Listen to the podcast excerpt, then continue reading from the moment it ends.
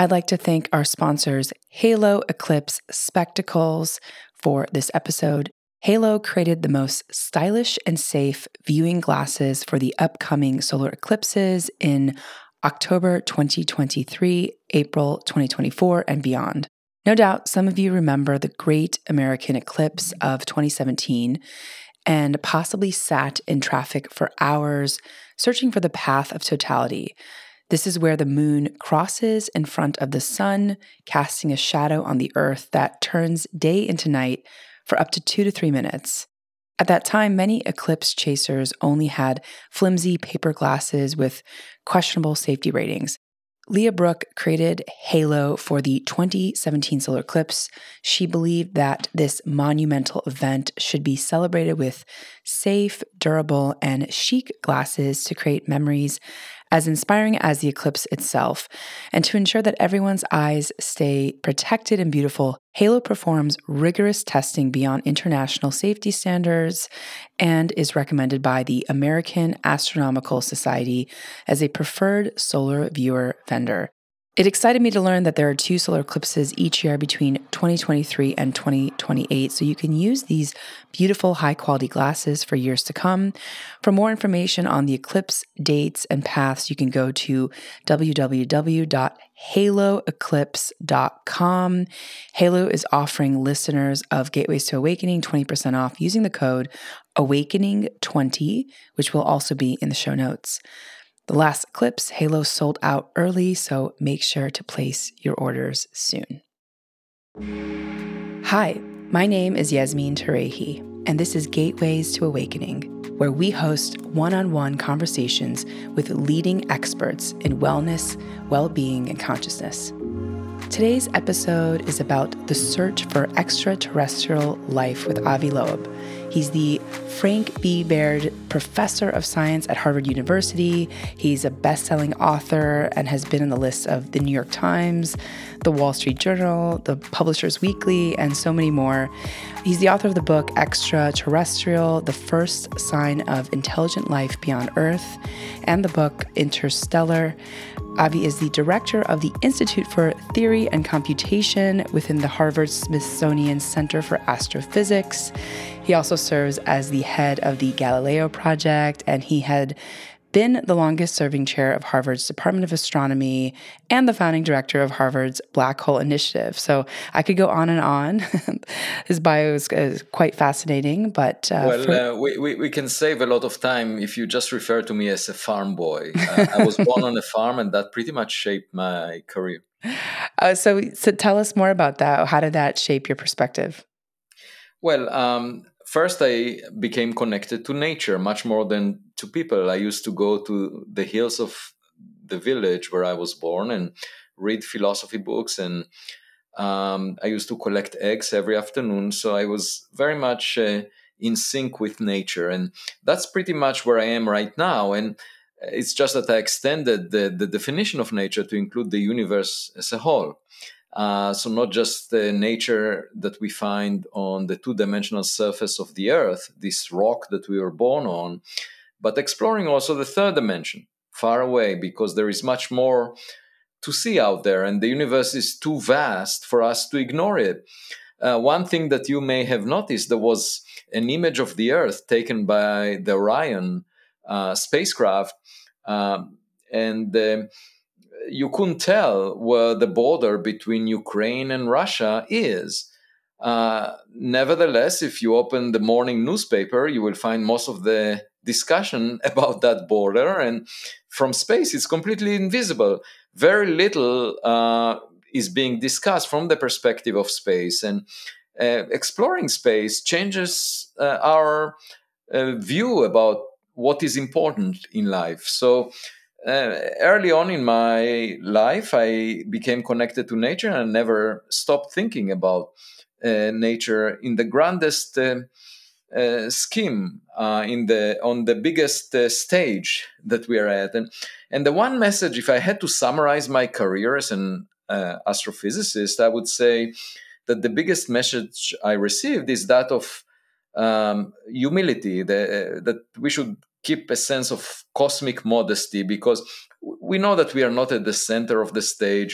The Earth moves around the sun, and the sun moves around the center of the Milky Way galaxy, and the Milky Way galaxy is one out of a trillion galaxies within the observable volume of the universe. And there might be many more outside the region that we can see. And so, altogether, we are not at the center of the stage. And then, moreover, uh, we just arrived at the end. The, the human species uh, existed for a few million years, and the universe existed for 13.8 billion years since the Big Bang.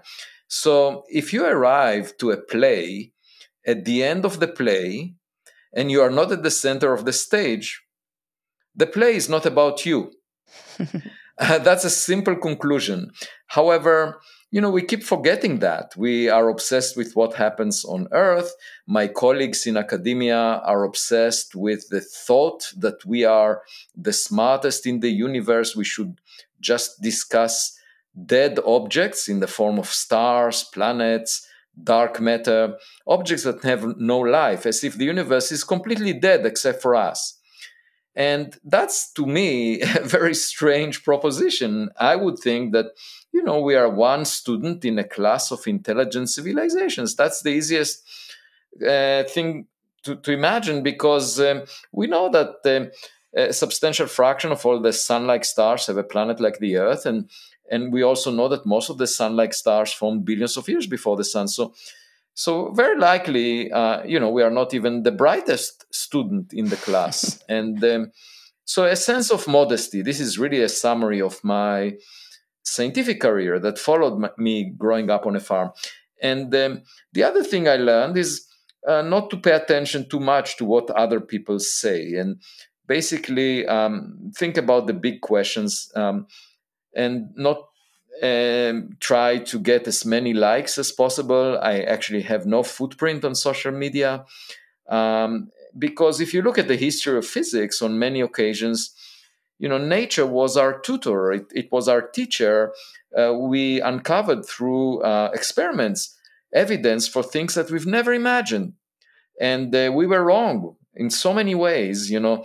Just to give you an example, uh, in uh, between 1935 and 1939, Albert Einstein, uh, just a couple of years after he arrived to uh, the Institute for Advanced Study at Princeton, he made three major mistakes in three independent papers.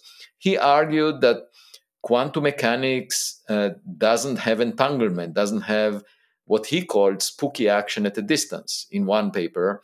And then in another paper, he argued that gravitational waves do not exist. And then in a third paper, he argued that black holes do not exist.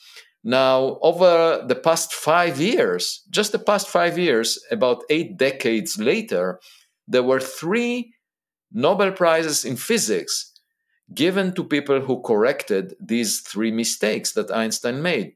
One was for uh, the discovery of gravitational waves, by the LIGO experiment. Another one for the discovery of a black hole at the center of the Milky Way galaxy. And the third one, just this year, uh, 2022, uh, the last Nobel Prize in Physics was awarded to the uh, experimental discovery of entanglement, um, the third blunder that Einstein had. And this just shows you that work at the frontiers, uh, you know, is is full of risk. You never know what's right because there are so many possibilities, and reality represents one of them. And the only way to learn what reality is like is to do the experiments. And so that again is a very important lesson that we should pay attention to uh, data, to evidence, rather than to what people say. And unfortunately, it's not the way that academia is constructed nowadays uh, because it's all about the dynamics of impressing your peers. And in order to impress your peers, you better take the beaten path and just introduce nuances to what is already known. And, and even if this path does not lead anywhere, it doesn't really matter in order for you to get promotions to tenured appointments or honors or awards. Um, you better engage in this uh, social activity of impressing other people. And, you know, uh, I realized that's not really what we should care about. We should care about understanding reality because that's the thing that we should adapt to. If we realize that COVID 19 is a virus, we can then um, invent um, mRNA vaccines for it. If we realize that the Earth moves around the sun, then we can design space missions that will reach uh, Mars, for example. Otherwise, if we thought that Mars moves around the Earth, we would never get there. So, knowing reality is really essential for our future long term survival. And unfortunately, that's not what most people in academia are focused on. They're more focused on themselves. And I always say, you know, um, science is a dialogue with nature, it's not a monologue. Uh, but unfortunately, in theoretical physics, uh, over the past 50 years, much of it was a monologue. Hmm. Wow. So, uh, so it sounds like you know you're really uh, calling on all of us to move from this egocentric perspective, especially scientists and, and academics, and move towards not even just an Earth-centric perspective, but a cosmos-centric perspective on life, and to have humility and modesty towards towards everything because of our place in the universe because we came very late to the to the play. Uh, so avi you have a very interesting background. Um, you have you know you sit at the inter- intersection of so many different types of disciplines. And so i'm really interested in your perspective on the signs of intelligent life beyond earth. Um, but before we dive into that topic how did the first stars and galaxies form and how are human beings made up of the stars? I believe you wrote an essay on this and since you sit at the intersection of so many different types of, you know, disciplines, I'm really curious about your perspective because I think it also helps us understand our place in the universe moving from an egocentric to an earth-centric to a cosmos-centric perspective and having humility and sort of modesty towards our our reality. Yeah, so um, a few years ago um, uh, I um, came to an optometrist and I asked for my eyesight to be checked because I said that uh, everything changes and even the sun will die one day. And and uh, she said, "Oh, I didn't know that." Um, and, and, I said, "I'm sorry to disappoint you because you know that's my profession. I cannot deny the fact that stars did not exist forever." And the point of the matter is, if you go back in time then, um, for example, what we find in uh, the biblical story of Genesis cannot be right. It's being said that the, the first light was produced on the first day uh, after the universe was born. And um, we know that most of the light on earth comes from the sun. The sun could not have formed in the first day after the Big Bang because the temperature uh, in the universe on the first day, and we know that uh, firsthand from uh, data, was higher than the temperature at the core of the sun. The universe was much hotter than the sun and much denser than the sun uh, on, on the first day after the Big Bang. So stars did not exist back then, they could not have existed.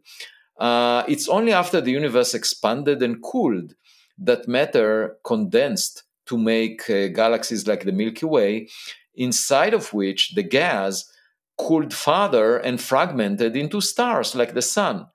Uh, and uh, whatever was left over from the debris uh, that uh, made the, the sun uh, created the planets, one of which is the Earth.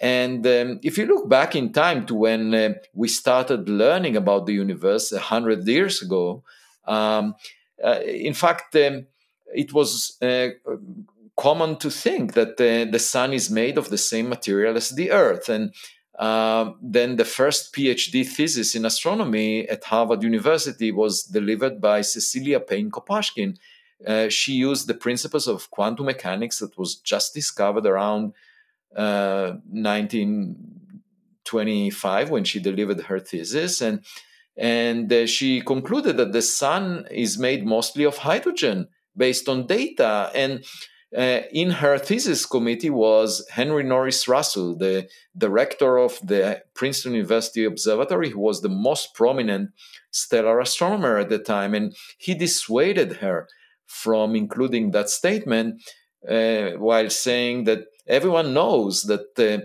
the sun is made of the same material as, as the earth. It can be made of hydrogen primarily. And then for four years, he took additional data and analyzed it and realized that she was right. And now we know that uh, most of the ordinary matter in the universe is hydrogen, indeed. And uh, this is just to show you that, you know, the idea that everything we find on Earth must represent the cosmos is wrong. And uh, moreover, uh, during that century, we also learned that most of the matter in the universe is not ordinary matter of the type that we find in the solar system. It's we don't know what it is. We call it dark matter, and um, uh, we still have to figure out what it what its uh, nature is. And that shows that what we find in the solar system is not what uh, is dominating 84% of the mass budget of matter in the universe.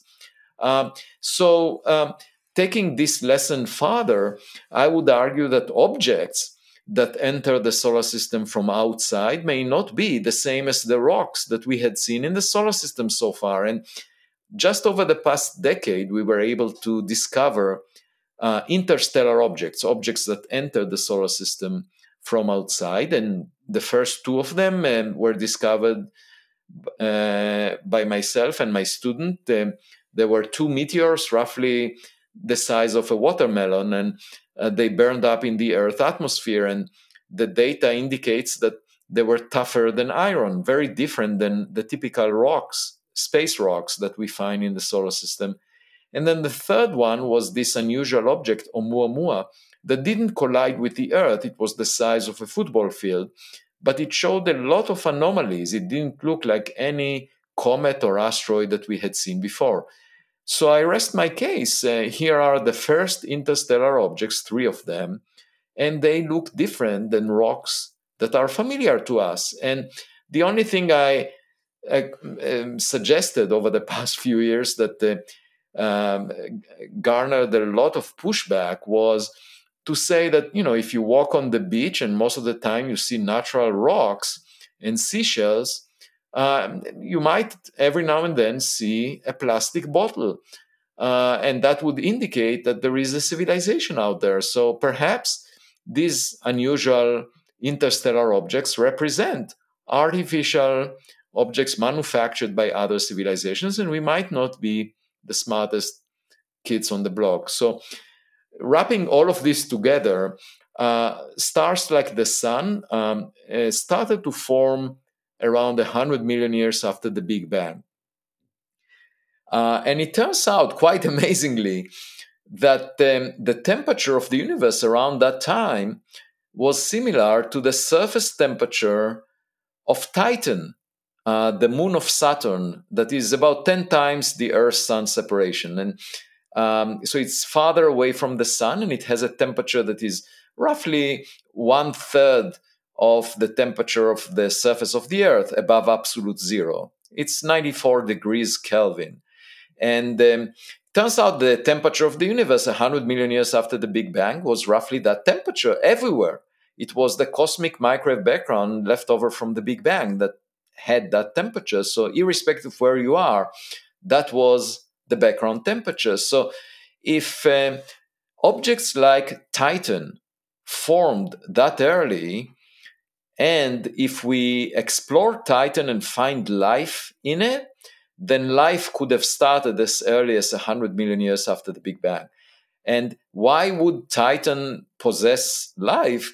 Well, because under the icy surface, it has water ocean. So perhaps there is life as we know it in that water ocean. And on the surface, uh, there is um, an atmosphere above it that is made made mostly of uh, nitrogen, just like the Earth's atmosphere.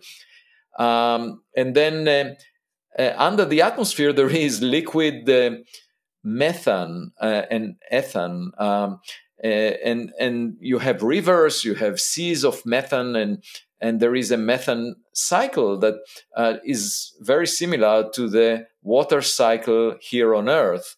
Um, so there could be life as we don't know it uh, in that in those uh, bodies of liquid methane on the surface of Titan, and we just don't know. We we need to visit that place in order to find out. Maybe there are some unusual organisms uh, that uh, blossom in that environment, or uh, and that would be life as we don't know it, or there is life as we know it under the uh, frozen surface. And if we do find life on Titan, then it would indicate that life could have started as early as 100 million years after the Big Bang, about uh, a percent of the present age of the universe. And so our ancestry will go all the way back to that time. Avi, I want to dig into uh, an earlier point that you made about um, the Oumuamua. First of all, if you could tell us what it means and some of the kind of um, conclusions that you've made from it, and uh, I believe like the the crash by um, Australia is that the same thing? Because I want to I want to talk about some of the, the research that you're doing there as well, and um, what specifically you've found thus far. Right. So throughout my career, I was uh, mostly focused on the study of the first stars, the study of black holes. But on October 19th, 2017, there was uh, a report about the first object that came from outside the solar system that arrived close to Earth. And uh, it was discovered by a telescope in Hawaii called Pan-STARRS. Um, and it was flagged as a near Earth object. Uh, and that telescope was constructed to find near Earth objects because of the risk that such objects bring. I mean, we know that dinosaurs were killed 66 million years ago by a giant rock uh, the size of a city, uh, 10 kilometers in size. Uh, Chicxulub. And uh, we don't want the same thing to happen to us. Even though the dinosaurs had much bigger bodies, we are smarter than they were. So we look up. And uh, the Pan-STARRS telescope flagged the near Earth objects, and one of them happened to move too fast to be bound to the sun. It was given the name Oumuamua, which means uh, scout in the Hawaiian language, uh, because it was the first object from outside the solar system to be no- noticed and roughly the size of a football field discovered by reflecting sunlight. So the first assumption of astronomers was to say, well, it may be a giant rock that came from another star. But then as time went on, it appeared to be quite unusual because the amount of sunlight that was reflected from it changed by a factor of 10 as it was tumbling every eight hours. And that meant that it has a very extreme shape, uh, most likely flat, pancake like, based on the variation of light. And that was quite unusual for a rock. And moreover, it exhibited an excess push away from the sun that uh, rocks do not exhibit. And um, it could potentially happen if the object was a comet, uh, if it was covered with ice that gets uh, evaporated close to the sun. Um, and then you get the rocket effect from uh, the cometary tail. But there was no cometary tail around this object. So the question is what is pushing it? And um, the only thing that came to my mind was that uh, perhaps it's the reflection of sunlight, that the object is very thin and flat, uh, just like a sail being pushed by reflecting sunlight instead of the wind uh, for uh, a sail on a boat, for example. Um, and um, turns out that three years later, there was another object discovered with the same qualities as Oumuamua. It was given the name 2020 SO, uh, discovered in September 2020. It was pushed away from the sun by reflecting sunlight, had no cometary tail. Uh, but within a few weeks, the astronomers uh, who discovered it with the same telescope, Pan-STARRS in Hawaii, realized that it's, it's, it actually came from Earth. It's a rocket booster that was launched in 1966, and it's made of stainless steel. That's why it doesn't have cometary evaporation. And it has thin walls. That's why it's pushed by reflecting sunlight. So here is an example for an object that we know is artificial because we produced it. The question is, who produced Oumuamua? And that led me to write uh, scientific papers on the subject, uh, to write my book, Extraterrestrial. But frankly, you know, uh, they say an image is worth a thousand words. In my case, it's worth 66,000 words, the number of words in my book, uh, Extraterrestrial, because if I had photos of this object, uh, high resolution images, then I would just publish a photo album. I would save all the words because, you know, good enough evidence does not require any description. Uh, it would be obvious to any person what this object is, if it's a light sail or it's a surface layer of a spacecraft or it's a very unusual rock. Uh, my colleagues suggested that it's a rock of a type that we've never seen before, uh, like a hydrogen iceberg or a nitrogen iceberg. Uh, these are things that we don't know if nature produces, and there are major problems with both of these proposals because a hydrogen iceberg would get evaporated very quickly along its journey and would not survive interstellar space. And a nitrogen iceberg that was chipped off the surface of a planet like Pluto, you, you just don't have enough solid nitrogen in the Milky Way galaxy to explain a large enough population of nitrogen icebergs so that one of them would be Oumuamua. So then there was a third explanation maybe it's a dust bunny, a collection of dust particles that are very loosely bound, 100 times less dense than air. But that has the problem that when such an object that is so fluffy and gets uh, pushed by reflecting sunlight, such an object would be heated to hundreds of degrees uh, when it comes close to the sun and would not maintain its integrity. And by the way, we've never seen a dust bunny of this type, and we've never seen a hydrogen iceberg or a nitrogen iceberg. So, if we are invoking uh, an object that we've never seen before, we might as well consider the possibility that Oumuamua was artificial. Because, you know, if a cave dweller were to find a cell phone the cave dweller in- initially argue that the cell phone is a rock of a type that I've never seen before. That's obvious. Um, so we should just be open minded. And, and my early interest in philosophy allowed me to take a, a, more, a broader perspective on this. Uh, while experts, you know, that worked on rocks for all of their career, they would insist that it's a rock of a type that we've never seen before. And um, so uh, they need that. They, they want to explain anything in the sky as belonging to a type of objects that they that they are familiar with and um, represents their past knowledge. And let me give you an example. There was a recent uh, review paper on Oumuamua written uh, just a, a, couple of months ago, and uh, it was uh, by a colleague of mine that wrote me an email and said, "I just uh, finished writing the review in a very prestigious journal um, on the comet Oumuamua. And I asked him, what do you mean the comet Oumuamua? We, we both know that it was not a comet. There was no cometary tail. We couldn't see any evidence that it's a comet.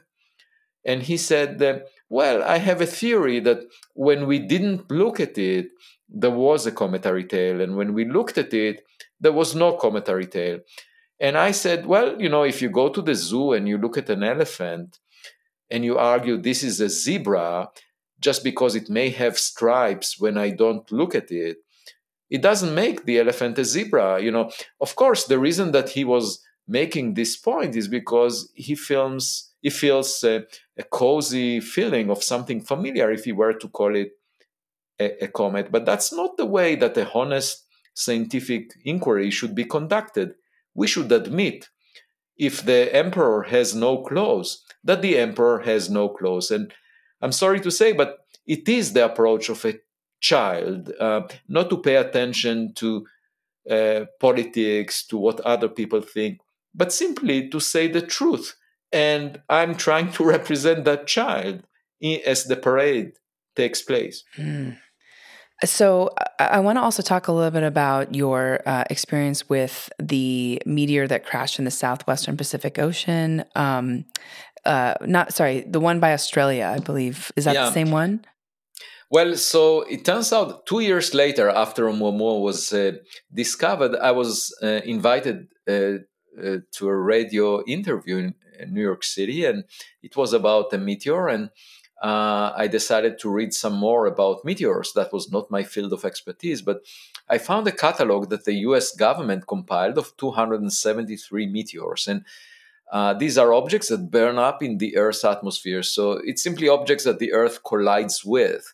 Um, and uh, you can think of the Earth as a fishing net moving around the sun and every now and then colliding with an object. Um, so I asked my student, Amir Siraj, I said, uh, well, let's check this uh, catalog for objects that move very fast, just like Oumuamua relative to the sun. And that would indicate that they were unbound to the sun, that they came from outside the solar system. So we checked and we found one uh, that actually was spotted on January 8th, 2014, about 100 miles off the coast of Papua New Guinea. And the fireball um, that resulted from its friction with the air when it exploded about 18.7 kilometers above the ocean surface, that fireball released a few percent of the energy of the Hiroshima atomic bomb. So it was easily visible to uh, government satellites and other equipment.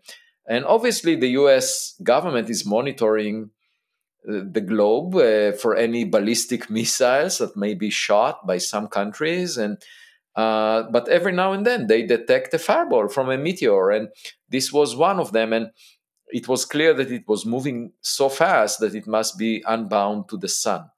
And uh, we wrote a paper about it, but uh, the reviewers of the paper rejected it. They said, We don't believe the US government. and I thought to myself, How can you say that? Because the US government needs to monitor uh, ballistic missiles because they are national security threat. They need to know if they will hit Boston or New York City. So obviously they have very precise measurements. Uh, but at any event, it took me three years. I was at the time I was chair of the board on physics and astronomy of the national academies in the U.S. And uh, I reached out to people behind the national security fence. And uh, in March 2022, they there was an official letter sent by the U.S. Space Command under the Department of Defense. Uh, so the Department of Defense uh, came to my defense and they basically stated that at the 99.999% confidence, they confirm that uh, this object came from outside the solar system. And at that point, we resubmitted our paper with my student and got it published. And moreover, we looked again at the catalog and found another object. So by now, we have another paper that was accepted for publication. This time, the reviewers were not so harsh. Uh, and both of these meteors, roughly a meter in size, um, both of them uh, exploded in the lower atmosphere of the Earth. And that meant that they were able to sustain very strong and extreme stress from the atmosphere. And we concluded based on government data, the, the government uh, released also the light curves from the fireballs of these meteors as a result of our inquiry.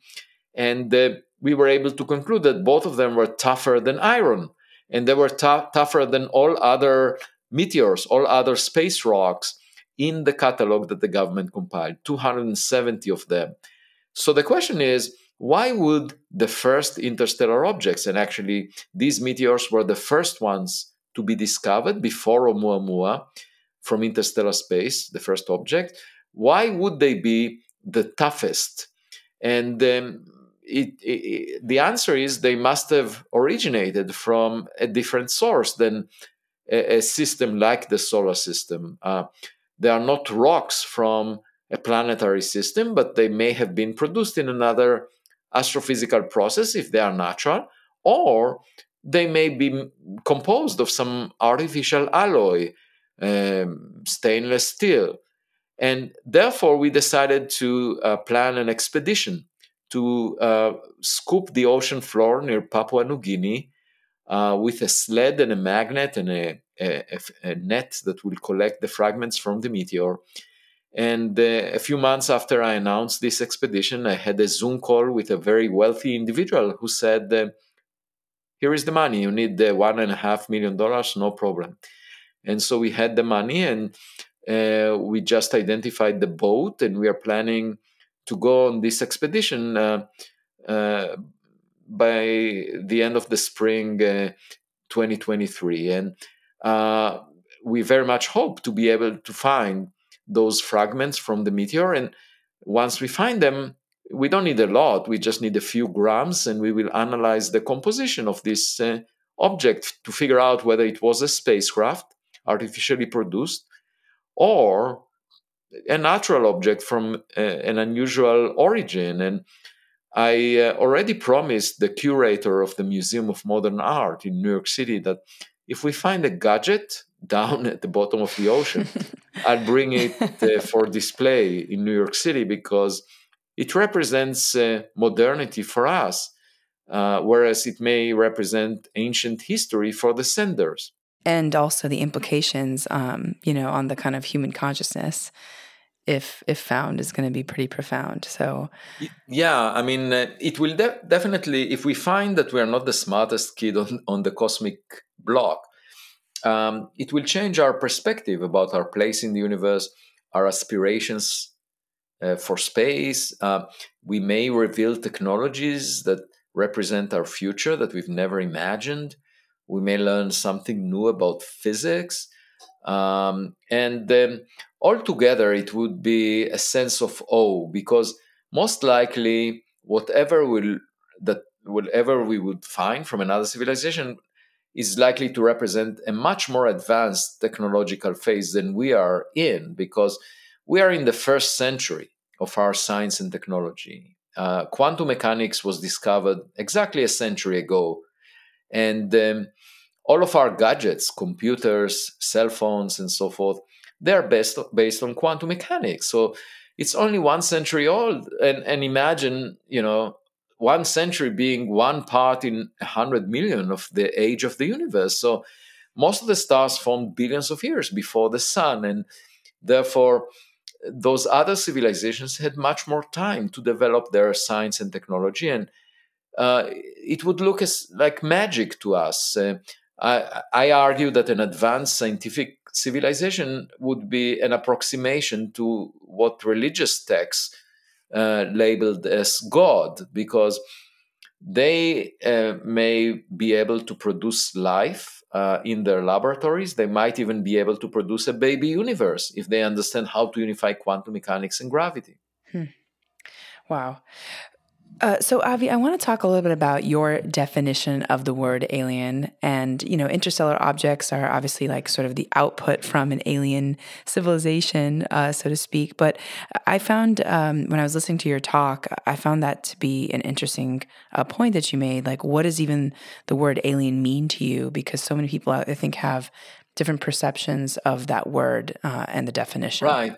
So here is my point. I, I think we should not imagine anything specific um, because we will be disappointed. I think um, the way I approach it is to say it's different than what is familiar to us. Okay, so um, a year ago, I established the Galileo project based on donations from wealthy individuals that came to the porch of my home. They were inspired by my book, uh, Extraterrestrial and gave me a few million dollars for my research. Uh, and I was able to establish the Galileo project, where we are uh, trying to study unusual objects near Earth to figure out whether any of them is of extraterrestrial uh, origin. That includes objects like Oumuamua, objects like the meteors, but also objects that the US government talks about as being unidentified, which we, we're trying to identify the unidentified. And we already assembled a suite of instruments that are collecting data on the sky and hopefully within the next year we will analyze it with ai um, uh, software and try to see if there's anything that is not familiar. So you can imagine two types of objects that are familiar. The, these are natural objects like birds insects um, meteors made of rock uh, stony meteorites uh, or um, lightnings. I mean, these are natural phenomena. But then uh, you can also imagine human-made objects. This this would include the weather balloons, uh, drones, airplanes, satellites, um, rockets.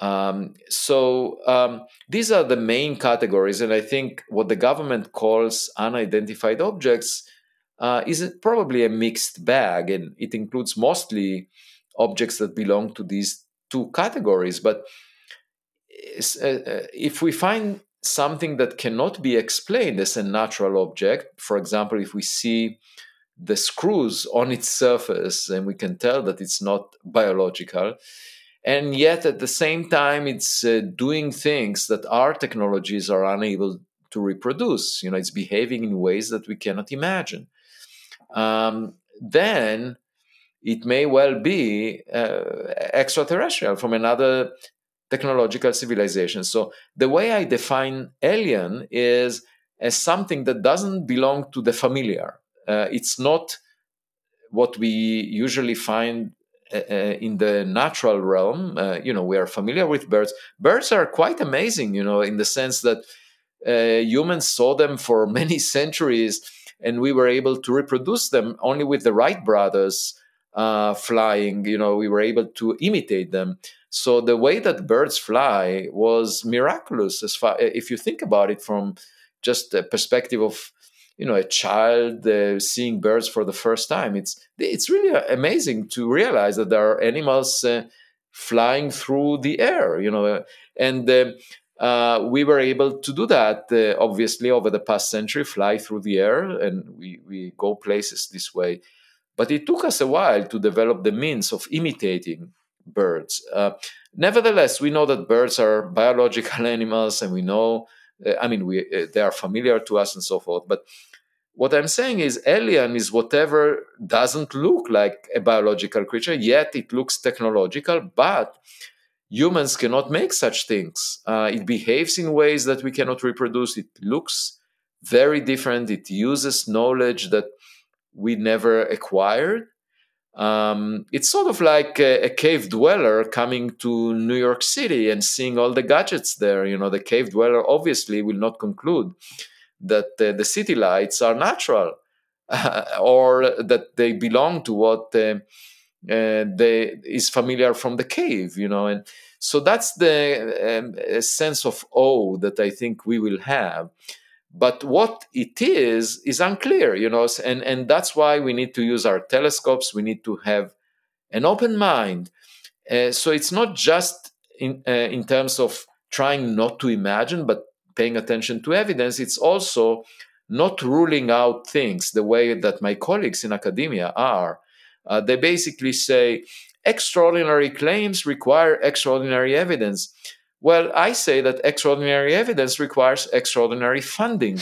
You have to search for it. And, and moreover, you know, when we invested $10 billion in the search for supersymmetry with the la- large hadron collider, I mean, we found the Higgs boson, which was old news from the 1960s, but we were looking for a new symmetry of nature that perhaps represents the dark matter, the lightest particle in this supersymmetry uh, was thought to be the dark matter, but we haven't found it. Um, and uh, with the Large Hadron Collider, after investing $10 billion. So nobody said that imagining the dark matter to be the lightest supersymmetric particle is an extraordinary claim, and therefore we should not pursue it. On the contrary, I mean, it became part of the mainstream as an idea, and then uh, we invested $10 billion and we didn't find it. Now, you know, as I said before, uh, the frontiers of science are risky and we sometimes fail and we have the wrong ideas. That's that's fine, but at the same time, you shouldn't hold the search for other civilizations to the standard of not funding the search. Just because we haven't found the evidence, because you will never find the evidence if you don't conduct the search. And and we know that we sent five probes to interstellar space. Uh, these are Voyager 1, Voyager 2, uh, Pioneer 10, Pioneer 11, and New Horizons. And that's only over the span of 50 years. And just imagine another civilization. We know that most stars from billions of years before us. So uh, Elon Musk was not the best rocket builder who ever lived since the Big Bang. You know, 13.8 billion years ago, there must have been Musk like uh, engineers on other planets billions of years ago. And the journey takes less than a billion years with the chemical rockets that we produce. So, so uh, they could have arrived here, they could have passed through the solar system many times over. And we just need to look up without prejudice. And I just cannot understand why it's so difficult um, for the mainstream in the scientific community to fund this research that the public cares so much about. two thirds of Americans believe in extraterrestrial life. That's more than a fraction that believes in God, which is slightly less than 50%. And um, that's, by the way, why I'm funded because uh, I didn't do any fundraising. It's those wealthy individuals that are curious about this question that came uh, to fund me. And uh, it just shows that, uh, that there is a huge amount of interest. So, very often in academia, there are these uh, uh, fund allocation committees that that state that they don't want to take risks because they don't want to waste taxpayers' money.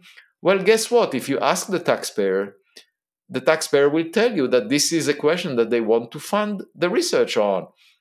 But for some reason, academia is just avoiding this question and at the same time um, arguing that because nothing was found, we should not invest any more funds in it. And I think this is just like putting blinders or raising dust and arguing that you don't see anything. Right.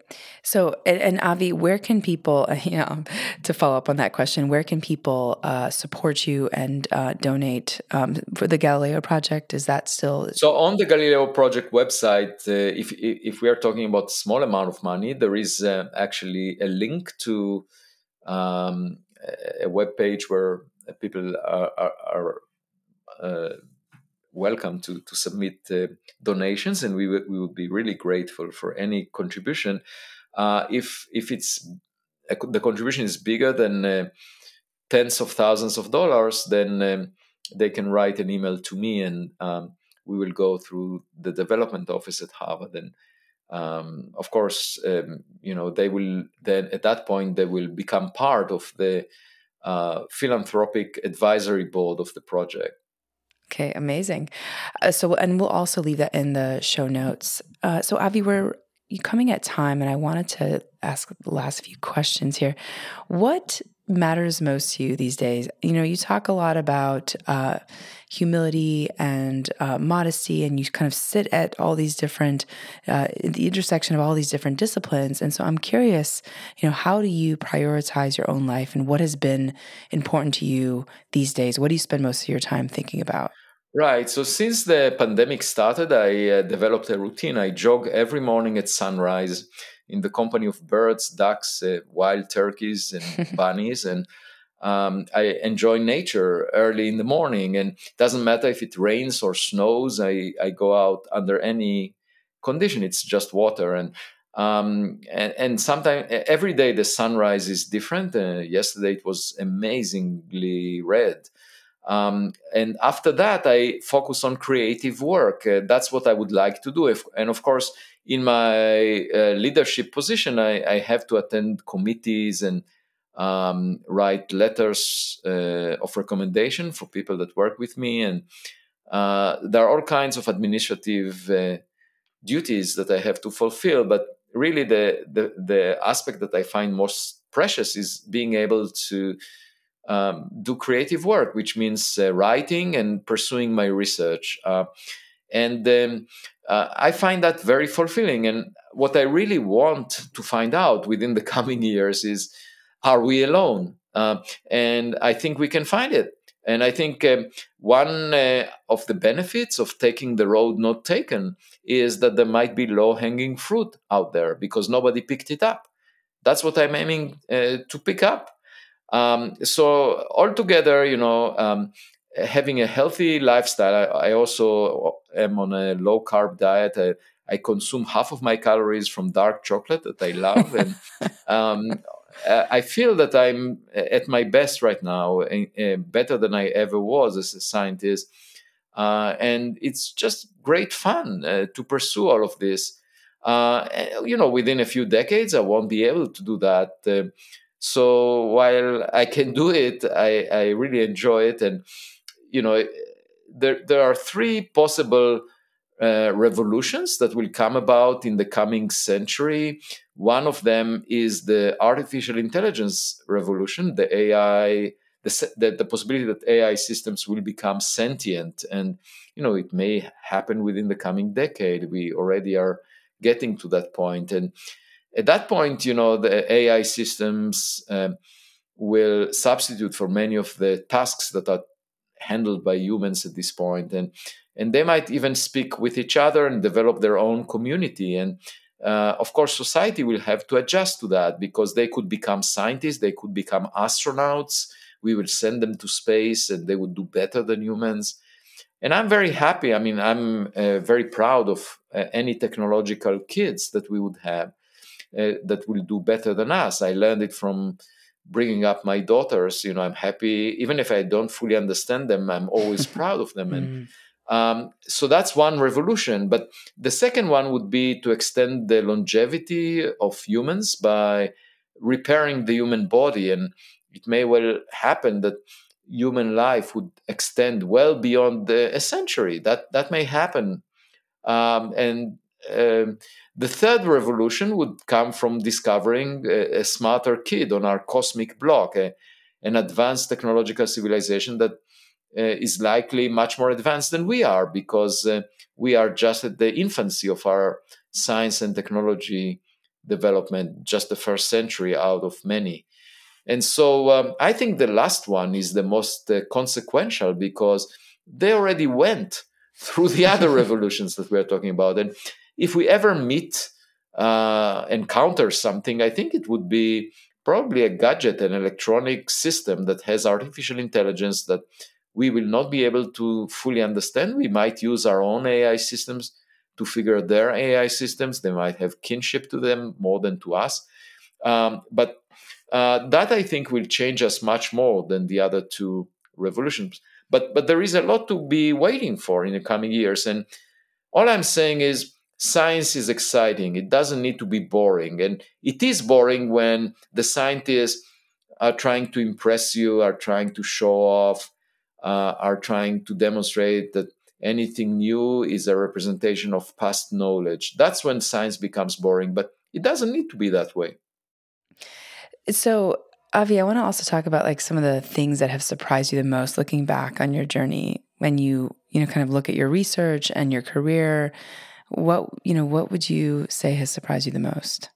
Um, the interstellar objects that uh, we discovered surprised me the most because you would expect the first the first of them to be typical and um, uh, in fact we didn't even expect that the pan-STARRS telescope in hawaii would find anything uh, based on the uh, what we know about rocks in the solar system i wrote a paper a decade uh, before pan-STARRS found oumuamua and we forecasted that it will find nothing of that size. And then uh, he discovered Oumuamua, so that was a surprise by itself. It, it was orders of magnitude uh, more uh, required to be more abundant than expected based on what we know in the solar system. So, so that was a big surprise. And uh, but uh, you know, if if you are trying to show off, you often use in theoretical physics advanced mathematics and that's um, what a lot of my colleagues in theoretical physics are doing in the context of extra dimensions, string theory, and so forth. And I would argue that the most uh, fundamental discoveries uh, may not require very fancy mathematics. It's not about showing off. You know, if we find an object from another civilization, we may not need fancy math to demonstrate that it came from outside the solar system, that it's not a technological gadget that we produced, and it's also not natural. And uh, simple statements of this type can be demonstrated by having high uh, resolution images, for example. And uh, it's not a matter of uh, working uh, on the question of how many angels can dance on the tip of a uh, of a pin in extra dimensions? You know like you can work on that forever and, and show that you are smart but it has it may have nothing to do with the reality that we live in. And so i'm trying to shift the focus to uh, exploring reality uh, rather than uh, showing off. And um, and and to me the the discovery of interstellar objects is an example of that. And it, it was not anticipated they look different so let's just figure out what they are mm. Amazing. And Avi, what's your main takeaway? What do you want to tell our listeners about perhaps maybe uh, the kind of actionable social cause we should be paying attention to or you know some of the kind of takeaways that you want to share with with our wider audience? Right. So two things. Um, um, recently, I was uh, attending a, a forum of um, uh, 800 women in uh, Las Vegas. It was organized by the International uh, Women's Forum that promotes equality and um, and is attended by the by leaders all over the world. And uh, first, I asked my wife uh, if she allows me to uh, be in the company of 800 women in Las Vegas, and she said, "Take an extra day, no problem." Which you can understand as either she's rolling the dice or she trusts me, and I think it's the latter. She trusts me. Um, anyway, so um, I met uh, at dinner. I met uh, an Iranian-born entrepreneur who took a selfie with me. She asked me for a selfie. She uh, then put it on Instagram. And the following morning, she tells me there are hundreds of Iranian women scientists who follow your work. Did you know about that? And I said, no, I never heard about that. And it's quite surprising because I was born in Israel. And in fact, uh, a month later, there was an Israeli woman, a young woman that came to my home and asked to join the Galileo project. And and every day I get half a dozen requests to join the Galileo project from people all over the world. So, what does this show? It shows that um, science unifies uh, people all over the world. It, it, unites people. It doesn't adhere to national borders.